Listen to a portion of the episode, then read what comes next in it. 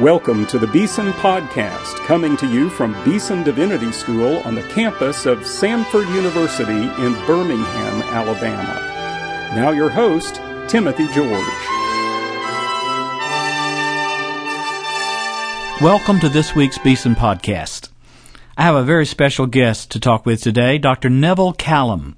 He is the General Secretary of the Baptist World Alliance. Neville, thank you for being with us today. It's a pleasure for me to be here. Thank you, Timothy.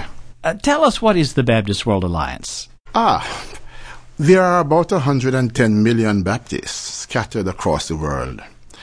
And uh, we believe it's very important for these Baptists to have a connection with each other. And the Baptist World Alliance exists for this particular purpose to create a space for Baptists from across the world to relate together, to share fellowship, to plan for the coordination of their mutual ministry, um, to collaborate together, to share in common mission as Baptists in one family. Uh, presently, well, at the present time, uh, some 42 million of these Baptists in 120 countries are united together in this global fellowship called the Baptist World Alliance. And our goal is to reach out to other Baptists, not currently a part of this family, so that they may discover themselves within the family and find fellowship with us. Uh, of course, you know there are many Baptist distinctives. I mentioned just two, for instance.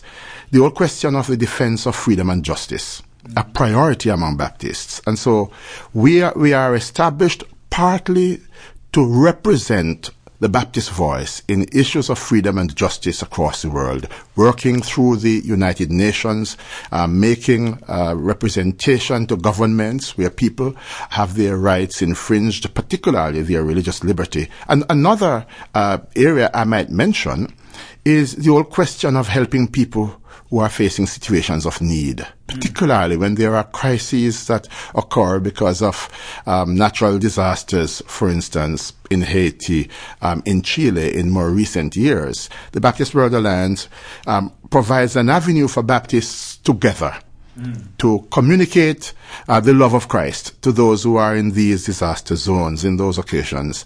And we are very pleased to be able to offer this ministry. We do far more than that, but I've mentioned just those two. Yeah. So Baptist World Aid is a part of this work? Baptist World Aid is the agency that executes that ministry yeah. um, of caring for people in situations of need. And I know a number of times in the world where there's a particular instance of religious repression, persecution of Christians and others, the Baptist World Alliance speaks out and tries to be a helpful voice in that kind of situation. Perhaps one of the recent experiences of the Baptist World Alliance in this regard, um, I might mention, has to do with the situation in Azerbaijan, where there were some people who were arrested um, on trumped up charges, but precisely because they were Christians. And I recall one of them. Uh, we made representation on his behalf. He was eventually released, and I met with him for an interview. And I learned a lot from him because I discovered that while I felt very sorry for him and what he endured in prison, um, he said to me, Never the Lord sent me there because there was work for me to do. and I, I, thought to myself, yes, we'll continue this ministry, but we had better understand that there's meaning to be found in every single experience in life. I'm speaking today to Dr. Neville Callam. He's the General Secretary of the Baptist World Alliance. Uh, some years ago, there was a politician in America who said, uh, all politics is local. And though you are, Neville, a, a world Christian statesman, as we can see relating to so many different places and Christians throughout the world, you come from a very particular place. And I thought we'd be interesting just to talk a little bit about your own background from Jamaica and how, what your, your story is like, how you became a Christian, how you came to faith. Tell us a little bit about you and Jamaica. It's been a joy to meet Christians from all over the world, and it's been a very enriching experience for me. But I have to say, um, perhaps not exhibiting sufficient humility, that one of the greatest places to be is in Jamaica. I was born there in a deep rural village on the north coast of Jamaica, and um, I grew up in the countryside. My parents were fairly poor, but we didn't think we were poor in those days. We had what we needed to eat. We had enough. We were quite happy. I now know that we didn't have very much, but we had faith. we were cultured in the Christian faith, brought up in the church, and being a part of the worshiping community was just a regular, normal, ordinary part of life. It, it didn't appear to us as anything special. It was one of the things that we did. And so it became a habit to go to church and a joy to participate in the activities uh, of the, the, the church's program, the church's activities. But I remember that particular night, and interestingly enough, um, it was a preacher from the Southern Baptist Convention who was visiting Jamaica and who was invited by my pastor to preach in the church who delivered a message. The, the text was from John chapter 3, the story of Nicodemus. And I cannot exactly explain what happened to me that evening. But all of a sudden, I came to see that there was more to going to church than simply enjoying it. It was about connecting with the sphere of the sacred. It, it, was about discovering your own identity. It was about discovering your purpose. And um, I got my liberation that night as I made a public profession of faith in Jesus Christ. And I, I, felt very embarrassed because I was in my early teens and felt I should have made that decision before. But with tremendous exhilaration that night, I, I left the building with a strong conviction that I was okay. Now mm. I did what I was supposed to give acknowledgement to the love of God spread ab- abroad through Jesus Christ and mediated to me in so many experiences I had had. And that has been a defining moment in my life. I did something that night which was very strange. And my pastor, who is now deceased, did tell me about it when I was much older. He thought he, I was preposterous to say to him after the service, not only am I giving my life to the Lord this night, but I am making a pledge to become a pastor. He said, what would a little boy like this know about being a pastor? But indeed, God did speak to me on that occasion that your love for the things of God, your love for the church, this is about the cultivation in you through the Holy Spirit of a disposition to make yourself available to be used by God in Christian service. And that's why I call that evening the, the time of my liberation. Since that time, I've had a wonderful experience um, living for Jesus, growing and seeking to mature in the faith, drawing nearer to Christ from day to day. I left that community um, at the end of my school life.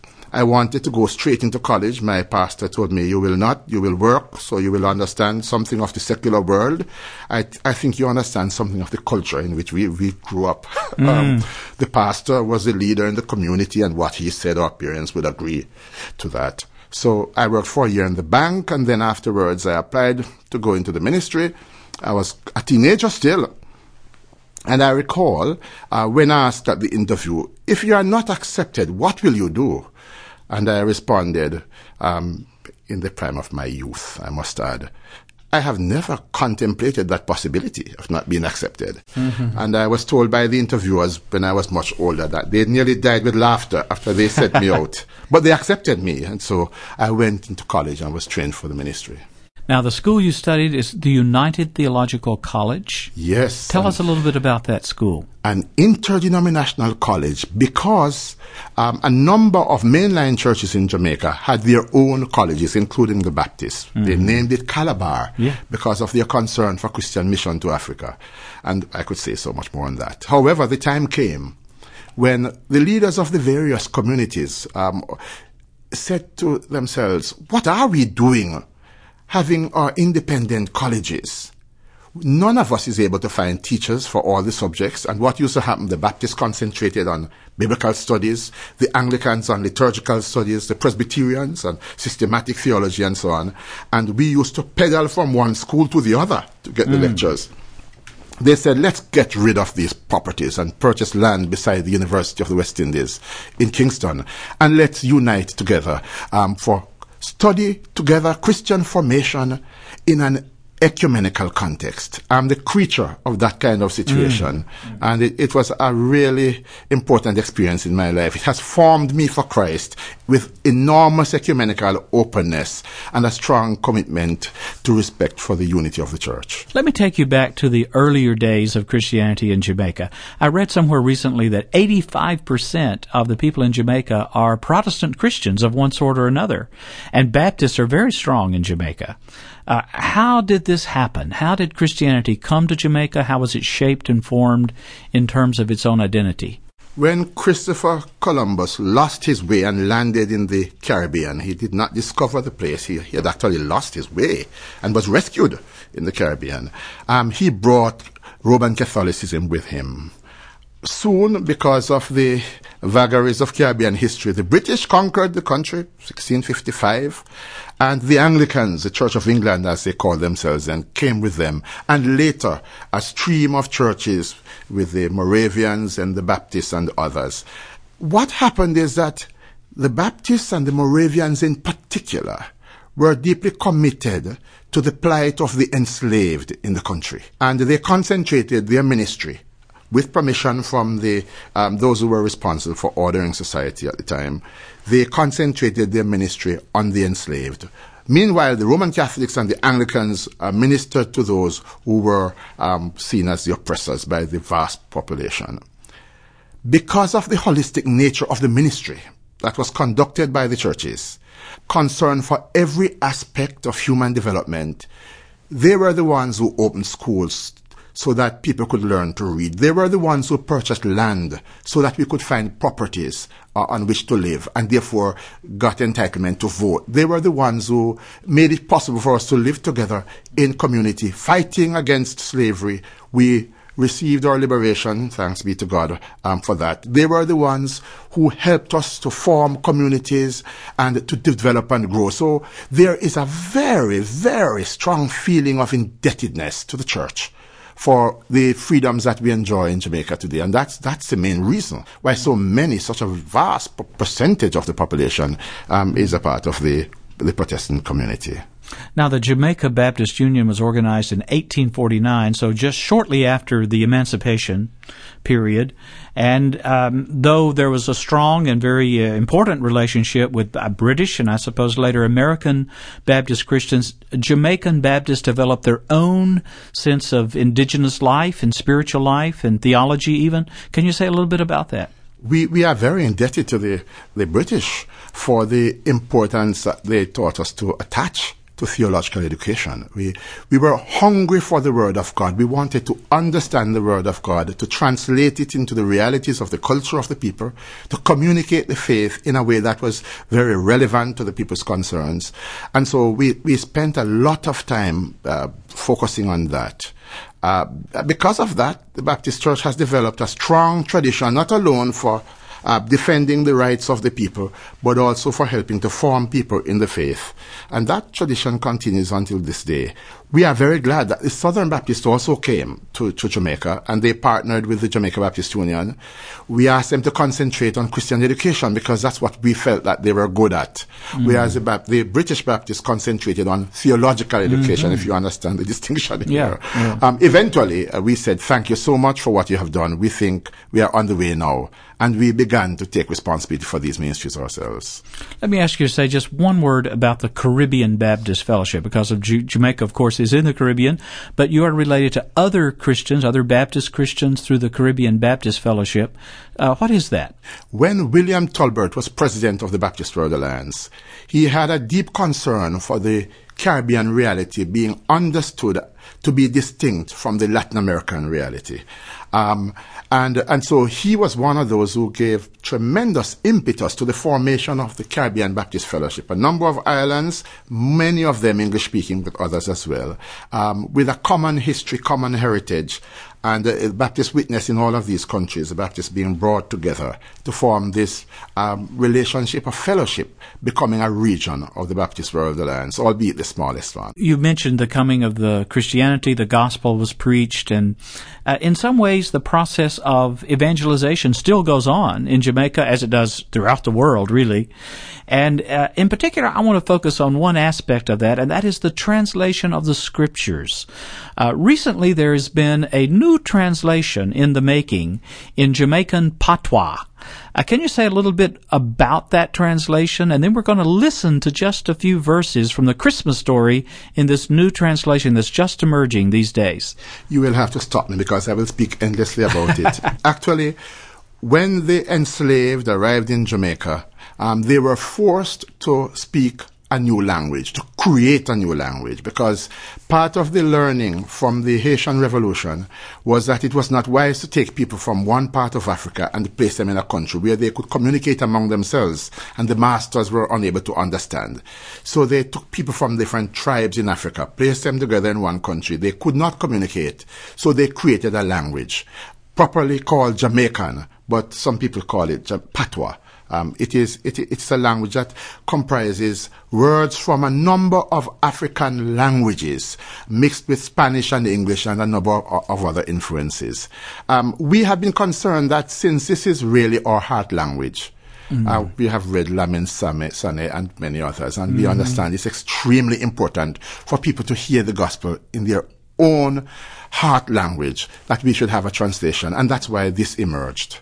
Let's listen to uh, the Gospel of Luke, chapter 2, the Christmas story in Jamaican patois. And then, uh, Neville, maybe you can make a few comments about it. In a them day there, the Roman ruler, Caesar Augustus, give order to write down the name of everybody in him kingdom. This is the first time name I write down since the time when Quirinius did a rule over Syria. All him people them did have to the town where them did band to get them name right down, so the government can tax them. So because Joseph did come from David family, and David did born in a Judea, him did have to from Nazareth in a Galilee and go up Bethlehem in a Judea. Joseph go there with Mary if get them name right down. The two of them did engage to marry them one another and she did pregnant. When them did it, eh, Mary take in for have baby and she have her first picnic. One boy. She wrap him up in a baby blanket and put him in the box for the animal them nyamota.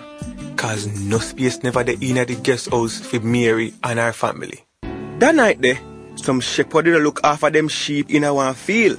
Near where Mary them did there. One of the Lord angel them come to the shepherd them. One bright, bright light from God cover them and make them frightened so till. So the angel tell them say, No afraid me have good news, you know. News we are gonna make everybody happy. The one we are gonna save, you know, born today in the town where David come from. Him a Christ, the one we God anoint. Him a the Lord. Me I could tell you know one are gonna see. So when you see that, you are gonna know see a him.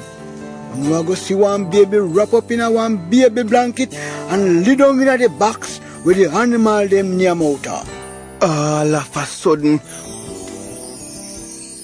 whole heap of angel from heaven join him. Them did a praise the Lord and say, Praise God with your heaven, and peace to everybody we got happy with. After the angel them left and go back to heaven, the shepherd them said to them one another, Come, make we go to Bethlehem, go see all of what the Lord tell we about. Them hurry and go find Mary, Joseph, and baby Jesus we did a lay down in the bed we make out a dry grass. When them see them, them tell everybody all about the angels about the baby. And everybody will hear the shepherd them shock. But Mary, she keep what them say in her heart and think about them all the time. The shepherd them go back to them sheep and praise God for all what them hear and see. Cause everything them did see and hear are just like how the angel did tell them. So that's the Christmas story in Jamaican patois.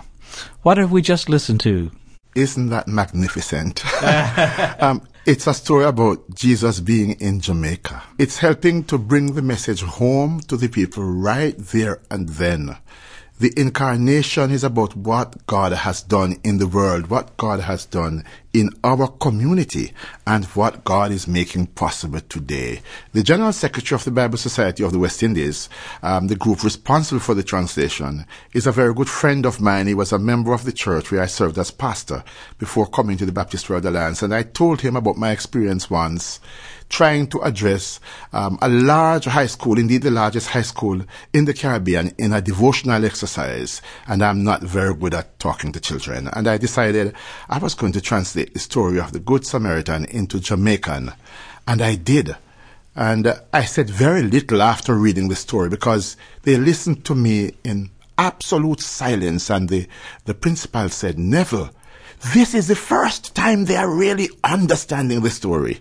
And I was very happy to know the impact it had on that um, leader of the Bible Society. And I'm pleased to see the project that has emerged. It's about telling the people, the, telling the story to the people in a language with which they can identify so that they can come into the experience of that marvelous transformation that only the Holy Spirit can make possible. Wonderful. You know, the, the Bible says the Word of God is living, it's alive, powerful. And so this is a uh, demonstration of that, surely, uh, in the language of Jamaica. Now, you've also written about the importance of Scripture in the public worship of the people of God. Uh, you wrote an article, an essay not long ago on not neglecting the sacred text. What were you trying to say in that piece? Since coming to the United States, I've worshipped in many churches, particularly in the area of the country where I live. And uh, because I used to be involved on a weekly basis in planning worship, I was always concerned about the stewardship that I was offering as a, a person planning worship. Uh, one of the concerns I had uh, was to ensure that people who attended church understood they were coming to meet with Jesus Christ. That the Lord Jesus is the host in worship and that those who attend the pastor and the others are guests, and that therefore we need to spend enough time listening to hear what God has to say to us. And I have found particularly, indeed uniquely important, our spending enough time listening to the Word of God being read with its own power, its own transforming power, its own relevance, and so important for our formation so we know how to live. And so I wrote this particular um, article because I wanted to offer a gentle reminder to those who, for one reason or another, are spending very little time reading the Word of God um, when the people of God gather for corporate worship. What are some of those reasons you pointed to in your article why people neglect the sacred text, even though they may say they believe it? Uh, sometimes is spent preaching. Sometimes the sermon is not the exposition of a text of scripture. Sometimes the sermon is a, a, wonderful word of encouragement, of rebuke, whatever it is. Wonderful word, valid word. But the people are not often always, not always given a grounding in the word so that they can think through the sermon in relation to the manifestation of God's will for humankind through Christ uh, as mediated um, through the sacred scriptures. Another re- reason for it, and that reason was, of course, um, preaching not being based often on the Word of God itself. Another reason is the limited time that is made available for worship. Although I have to say, in some contexts where time is limited, people still find it possible because of the value they place on the reading of the word to have sufficient time to hear the word of God being read. The drama of recalling what is said in the sacred scriptures has enormous power power we should never underestimate, and therefore I encourage us all to ensure that time is spent, sufficient time is spent, uh, reflecting on the Word of God, um, reading the Word of God, and reflecting on its meaning when we gather for corporate worship. Thank you, Neville, for this admonition to honor the scriptures and to listen to the scriptures with intentionality. Your word have I hid in my heart, the psalmist says, that I might not sin against you, O God. And that kind of respect and engagement with the Bible uh, is very central to the Christian faith uh, for all of us. And it's a wonderful admonition uh, coming from you especially. I've been talking today to Dr. Neville Callam. He is the General Secretary of the Baptist World Alliance. That's an organization with 41 million members in 120 countries, serving a wider Baptist constituency of 110 million persons. That's a lot of Baptists in the world. But we don't exist for ourselves, do we? We are in mission to fulfill what Jesus has asked us to do in going into all the world, sharing the good news of Jesus Christ with everybody everywhere. It's a joy to have you with us. Thank you so much for this conversation. Thank you, and thank you, Timothy, also for what you mean to all of us as a child of God. Thank you.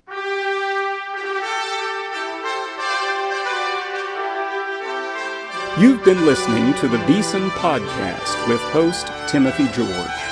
You can subscribe to the Beeson Podcast at our website, beesondivinity.com.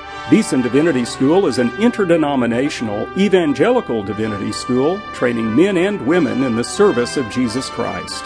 We pray that this podcast will aid and encourage your work, and we hope you will listen to each upcoming edition of the Beeson Podcast.